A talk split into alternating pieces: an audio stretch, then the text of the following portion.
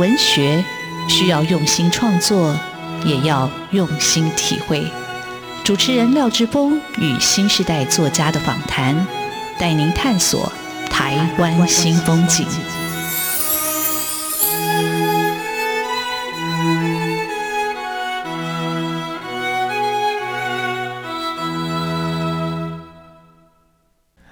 台湾新风景，我是主持人廖志峰。台湾新风景，台湾新风景，让我们认识台湾新时代的作家，看见台湾文学的新风貌。我们的岛故事依然继续书写。各位听众朋友，大家好啊！今天要为各位听众朋友邀请到的作家叫廖伟棠。那伟棠他本来是香港作家，但是他现在已经到台湾有了身份证。那伟棠的。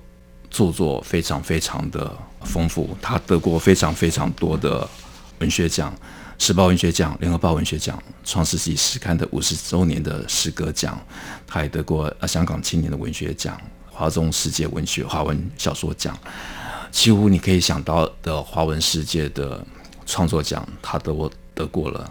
他希望大家以诗人来认识他，那他的诗作的确也打动了很多的读者。那我们今天会倒着来讲，伟棠最新出版的一本诗集叫《一切闪耀都不会熄灭》。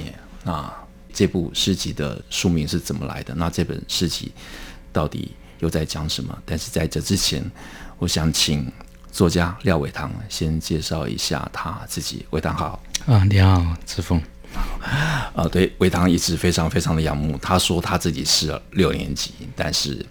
像五年级，但是我读了他的书之后，我觉得他根本就是四年级啊。当我们讲四年级，我觉得那就是一个时代，是对呃知识充满了渴求啊，对知识充满了欲望跟野心的大量的阅读跟吸收，不管能不能消化，总是是一个阅读或者出版的一个黄金年代。那这样的一个年代已经过去了，这样的阅读感觉好像那个氛围也在改变，但伟唐的书。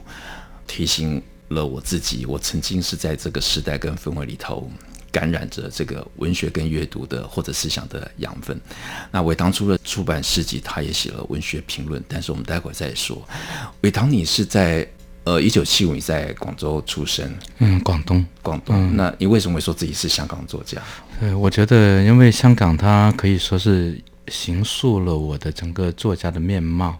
就我的写作虽然是在广州就开始了，但我来到香港以后才找到自己真正想要写的东西和关注的主要的题材，并且呢，就香港的命运哈，这个城市的命运好像跟我自己作家的轨迹也开始纠缠不清吧，可以这么说，就是呃个人的关注点的变化，个人的起伏起落，跟这个城市的起落也都有很大的关系，呃，尤其是说经历了香港两场很重要的这个。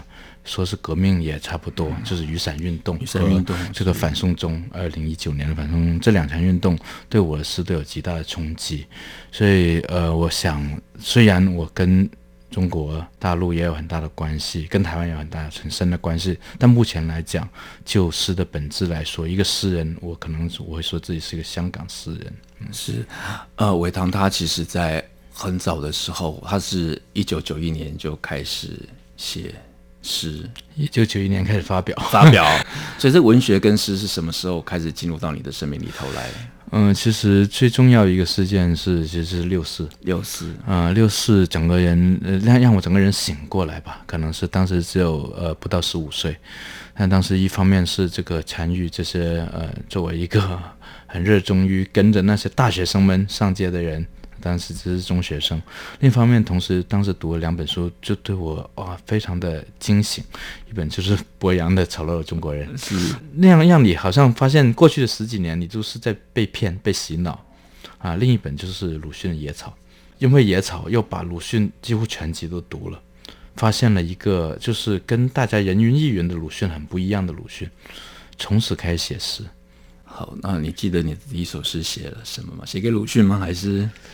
其实我比较常写的一首第一首诗是六十二周年的时候写的。另外呢，比如说早期写的一些诗啊，现在看起来很幼稚，但是也蛮好玩的。我当时很信奉就所谓超现实主义的那种自动写作法。我就是会把一些完全风马牛不相及的意象拼贴在一起的东西，写过一批这种很实验的东西，但后来都没有发表。嗯、那我我看你在你的资历里头，你你去北京待了五年，是在那边念书吗？还是去那边工作？谈恋爱？其实是一开始是以念书为由头了，其实想去玩了，因为当时的北京还是处于那个所谓的呃波西米亚的那个风潮。的最后阶段了吧，应该是江泽民时代的最后阶段，现在是九零年，呃，不是零零年，零零年，零零年，对，那去那边以求学为理由，跟家里人说就跑了，跑到那边然后认识女朋友啊，后来成为我太太，然后以陪她陪读的名义，啊、呃，又留了几年，等她读完了研究生，我我们才一起回香港，这样。好，那你你是那时候在香港，你什么时候开始跟台湾文坛？建立这个关系，因为我看台湾几乎很多我的作家朋友，大家都认识你，跟你有很深的互动。那我对你也是久仰大名。今天终于有机会邀请到维唐，我也是非常非常的兴奋。那我觉得维唐他的一个文学的天分跟他的一个观察力，他的观察力特别在他的评论里头，我觉得让我非常非常的警醒，非常非常的厉害。那所以就是你开始在台湾。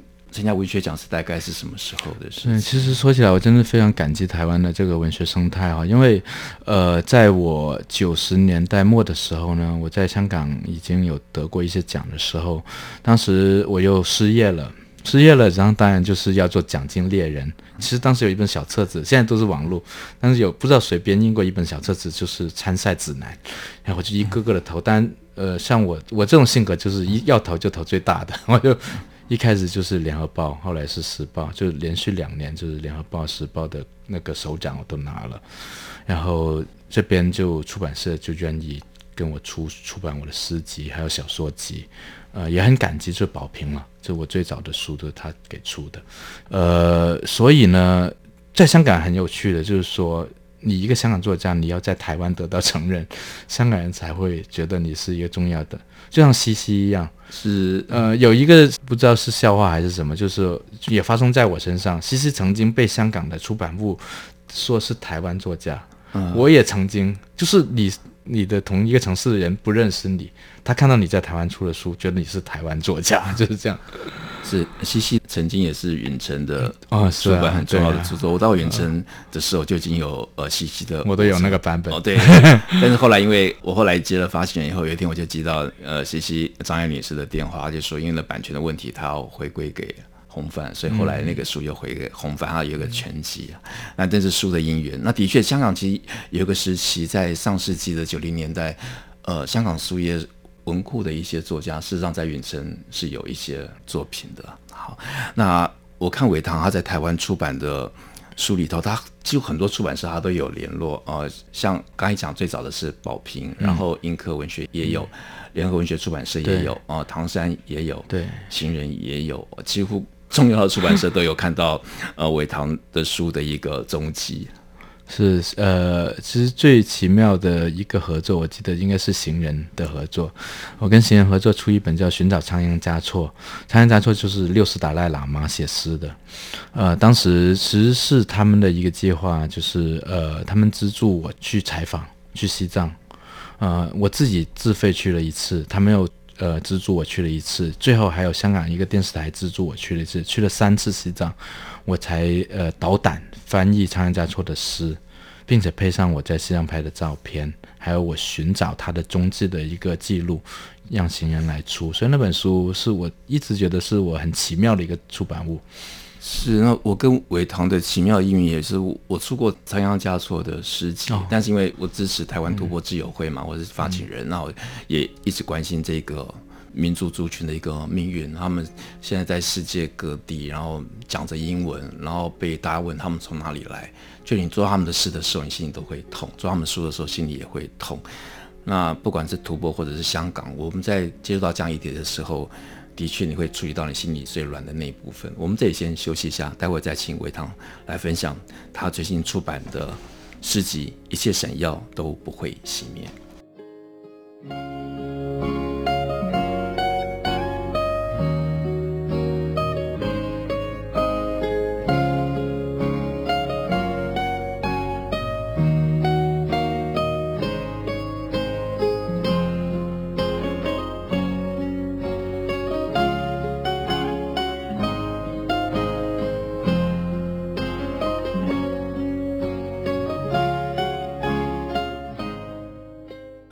台湾新风景现场为各位听众朋友介绍的作家诗人廖伟棠，他是香港作家，但他现在是定居台湾，他有了台湾的身份证。那我问他，如果呃在这么多的一个身份选择里头，他还是认为自己是一个、香港作家，那香港对他的意义，除了是他的一个成长，或者是他的一个文学启蒙，或者是一个。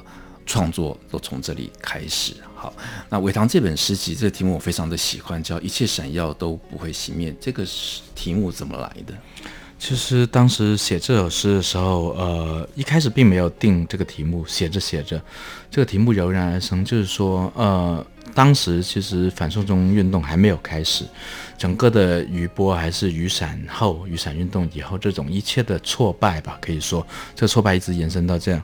我经常想的就是说，我们做了这么多，我们在香港这么不要命的做了这么多，难道最后都会归零吗？啊、呃，我越想越觉得不可能啊！一切只要是闪耀过的，一切我们为之努力过的这种理想主义的事业，它都不可能是没有意义的。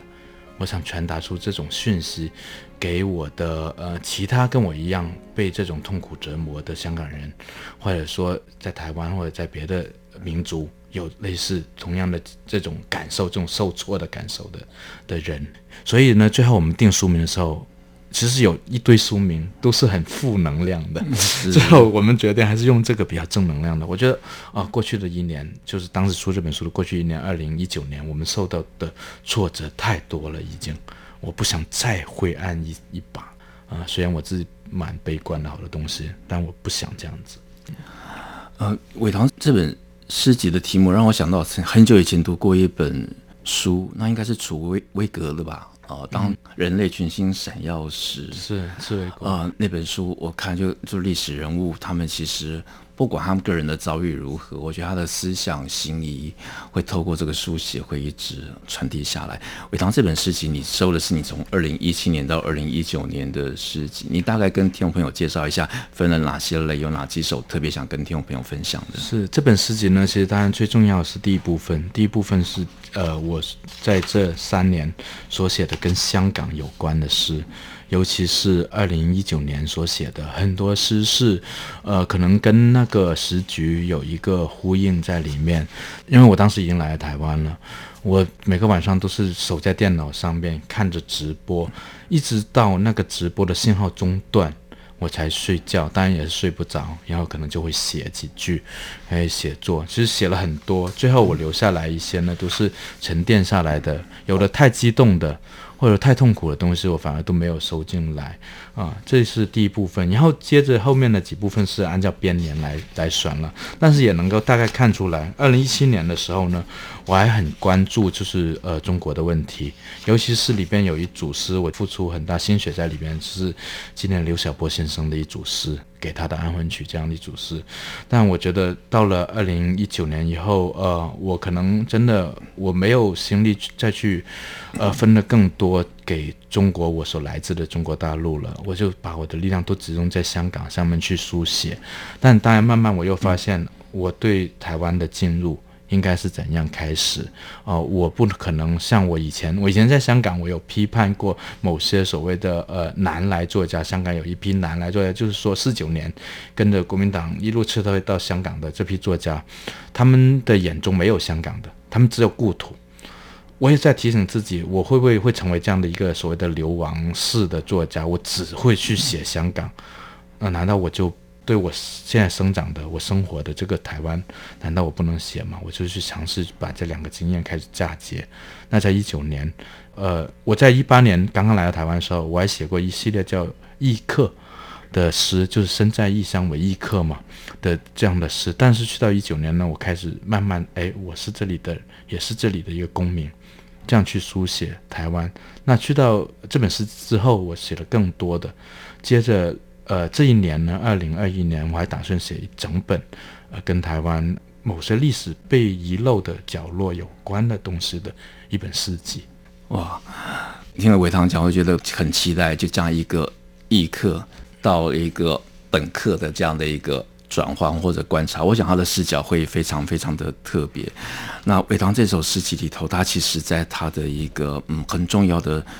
摘句里头，我读到了这样一句话，我非常非常的感动。那这首诗我本来想请伟棠念的，但我想对他来说，这个其实念起来可能太过呃沉重或者沉痛。那这首诗就是这本诗集的书名叫《一切闪耀都不会熄灭》，但我只念两段。有的风在洗脸，用翻滚的砂石；有的风已经开凿了风眼，埋下火药。我低头向远方致敬一位老者的声音。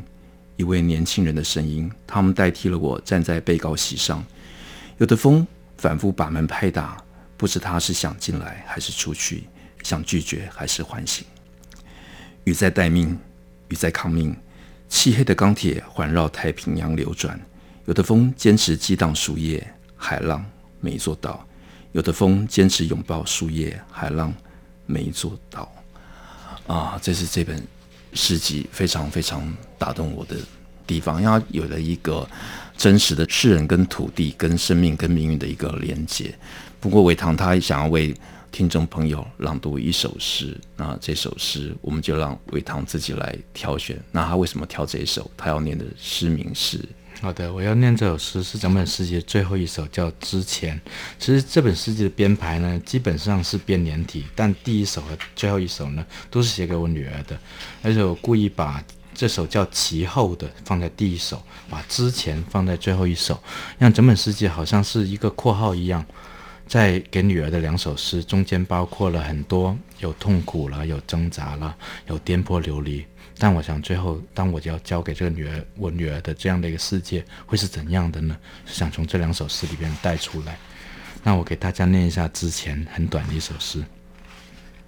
之前给女儿，其实，在印成一本诗集之前，树已经在写诗。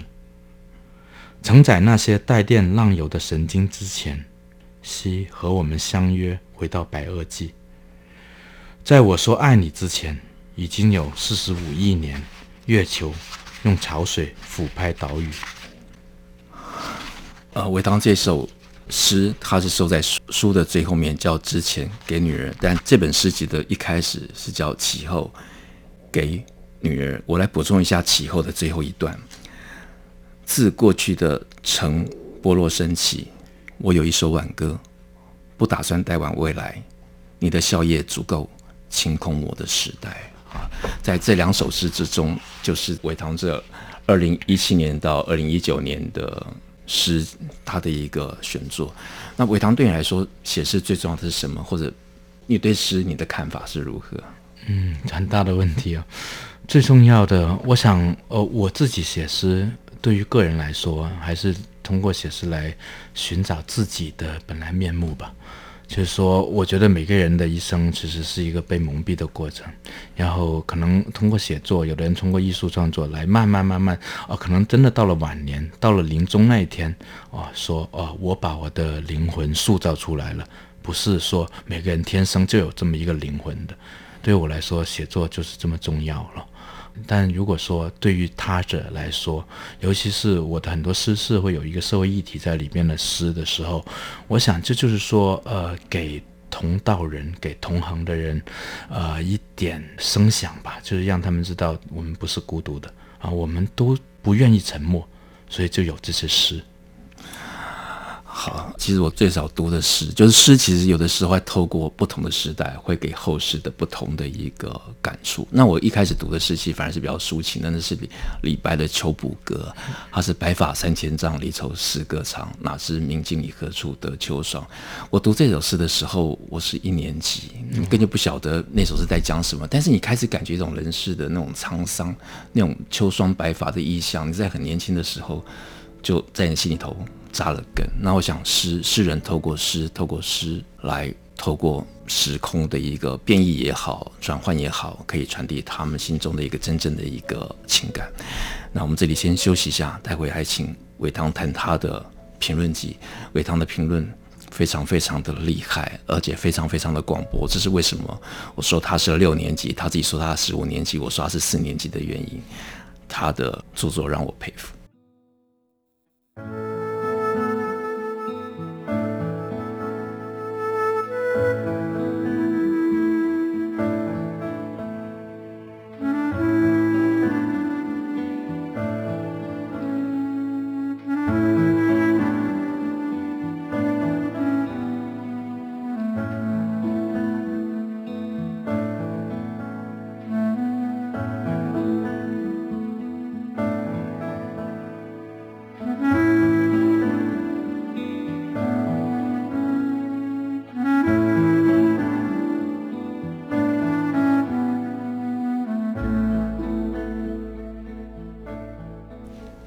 新风景现场为各位听众朋友邀请到的是作家廖伟棠。廖伟棠他的确了，也为台湾的或者华文世界的出版带来了新的风景、新的视野。这个视野在于他透过这样的一个时代里头，有一个年轻的生命，但实际上对世界的张望又充满了一种老灵魂的。沉稳或者透视嘛，我至少在读他的文章里头，我觉得哇，我太久没有读到这样的文章，而读到这样的文章，让我自己觉得非常非常的饱足，几乎你会想你要重新来过，好好去读书。那伟棠说他很遗憾自己没有赶上那个所谓爱与牺牲的。年代哈，那到底他为什么这么说？那伟棠出了系列的书，书名非常有趣，它叫《易托邦指南》，分别是谈诗歌、谈电影、谈阅读。那每一卷它都有特别的标题，我们就请伟棠来讲他这三部作品到底在讲什么。嗯，好啊。第一卷叫《魅与趣味》，是主要是文学作品的阅读，当然也包括一些呃社会科学的作品、学术的作品的阅读。因为我觉得最早带我进入阅读世界，就是一种呃文学的魅，这种魅力的魅也好，或者鬼魅的魅也好，都是吸引我们进去。但慢慢慢慢，当你成为一个专业的评论人的时候，你要做的可能就是去魅的工作，就把那种魅给理清出来啊，到底有多少是误读，有多少是作家想要呃传达给我们的，还有多少是我们读者可以自己发挥的东西，就是我写书评都还会很注意的三点。另外第二卷呢是影的告白，就是跟电影有关的。其实，呃，写影评，呃，是我这几年的主业吧，应该是说，因为呃，写书评太累了。写书评，你读一本书到成一呃一篇文章，可能要花一个星期以上的时间。但是写影评呢，对于我来说就是是一种快乐，因为你看电影两小时。马上回来就写，就一天之内就可以完成的东西，所以我越来越多写影评。其实我还有一本乐评集，还没有出繁体版本，就是呃乐评就更好玩了，就是你平时你戴着耳机去听，然后坐下来就写。但是呢，呃最沉重的还是阅读了，就是文字所带给我们的世界，它会是影像和音乐世界的很多倍。啊，影的告白呢？为什么用这个名字呢？当然，典故是来自于鲁迅的一首散文诗，叫《影的告别》。影的告别就是说，一个影子说：“我要离开这个世界了啊！有你们喜欢的东西在这里，我不愿意去；有你们不喜欢的东西，我也不愿意去。”它就是一个这么孤寂的灵魂哈。但我用影的告白，就是说我其实其实我写电影的评论都是在呃六经注我似的来抒发自己心中的我胸臆里边的那种。呃，快垒吧，可以这么说。尤其是里边关于香港的电影，很多都跟我对现在香港、过去香港的一些思考在里面，借影评的方式去说出来。然后最后最新的这本《暴雨反对》这个题目是呃跟 Bob Dylan 有关了，因为。Bob Dylan 很多歌都跟暴雨有关，然后呢，反对又是他的一贯的姿态，也是我觉得在这个时代哈，在这个资本跟权力共谋的时代的时候，一个写作者、一个创作人、呃，一个歌手都好，一个基本的态度就是你要有多少有些不合时宜，有点呃反对自己的勇气。所以当时像 Bob Dylan 他得到诺贝尔奖，他不是很长一段时间不去领奖吗？我还特别高兴，我觉得哇，这才像你要做的事情。但他最后去领奖，我就很失望。对，暴雨反对者真的是呃，我更重视里面就是说呃，写出诗人的风骨、歌者的风骨在哪里，而不只是那种呃音乐层面上的分析。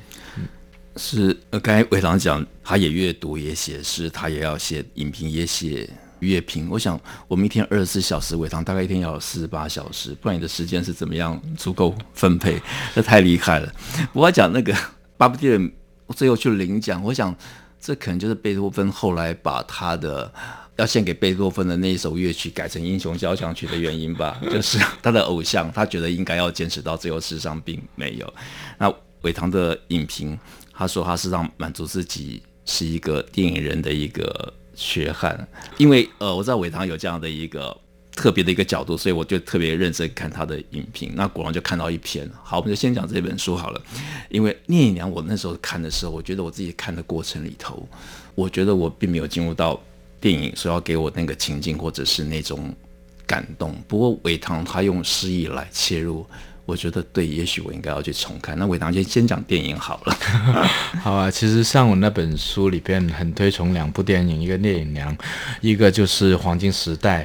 当时其实影评两边是两极，甚至不是两极了，负面评价很多，尤其在华语圈里面的负面评价很多。但我是力挺这两部电影的，因为可能从一开始我切入角度不一样，我是从诗电影的角度去切入，因为他们的叙述方式都是很散文化，甚至比散文化还极端，是散文诗化的这样的一种叙述方式。但当然，在一个讲求要结构、要故事。要人物性格塑造等等，这些我们所谓的本格的对电影的要求的人来说，这完全是荒腔走板的东西。但是如果你抛弃这些我们对电影的成见来说，诶，说不定你能够看到好导他是想要跟所谓是这个电影的灵魂进行一种交流的手段。他执着的并不是叙事。嗯，我们果然听到了电影人对电影的热爱，他提供了一个角度让听众朋友。怎么样去好好的重新去思考电影到底可以带给我们什么样的一个视野？那那的确是，就每个人因为他阅读的关系，或者他习惯了过去经验的关系，他会先说一部作品的一个呃想象。那伟堂对电影，他他在这本书里头，他有两个类型特别喜欢，其中一个是科幻类，是 对 对，其实啊，我我很长一段时间我是只看科幻片和古装片，我最讨厌看现实。题材的片，尤其是爱情片，我就觉得这是在我们日常生活已经够烦了 啊！你进电影院还要去看，就很没劲。就是说我，尤其我看科幻片，我喜欢看跨度特别大的科幻片，就是在那个时代里边，好像已经跟我们现在此时此刻的地球好像都没有关系了。但是在那时候，你突然你看到一些我们这个时代的痕迹、情感的痕迹，或者说某些物件的痕迹，你就会非常感动。会觉得，哎，这是不是人类的所谓的永恒的东西，还是延续下来的？比如说《星际大战》系列，就会给你这种感觉。对，我的很多朋友到现在五年级还都是星战迷啊。这个伟棠的著作因为太丰富，我们的时间太有限，就像我们人生的生命一样。那我想，伟棠的作品，然后包括他评论集，都很值得呃听众朋友去细细品味。那对我来说特别重要的是，他会做了不同的一个类比跟衔接，比如我还把。奥登跟姜夔放在一起写，他会把鲁迅跟张承志放在一起写。那刚好因为我做过张承志的书，所以我对他也特别的有兴趣去理解他切入的角度。那我想，诗人透过他的文字，透过他的作品，那借由书这样的一个媒介，去传递他心中的爱或者他的抗议。为时代留下很重要的声音。今天很高兴邀请到伟棠到节目，为听众朋友做这么精彩的分享。谢谢伟棠，谢谢志峰，谢谢大家。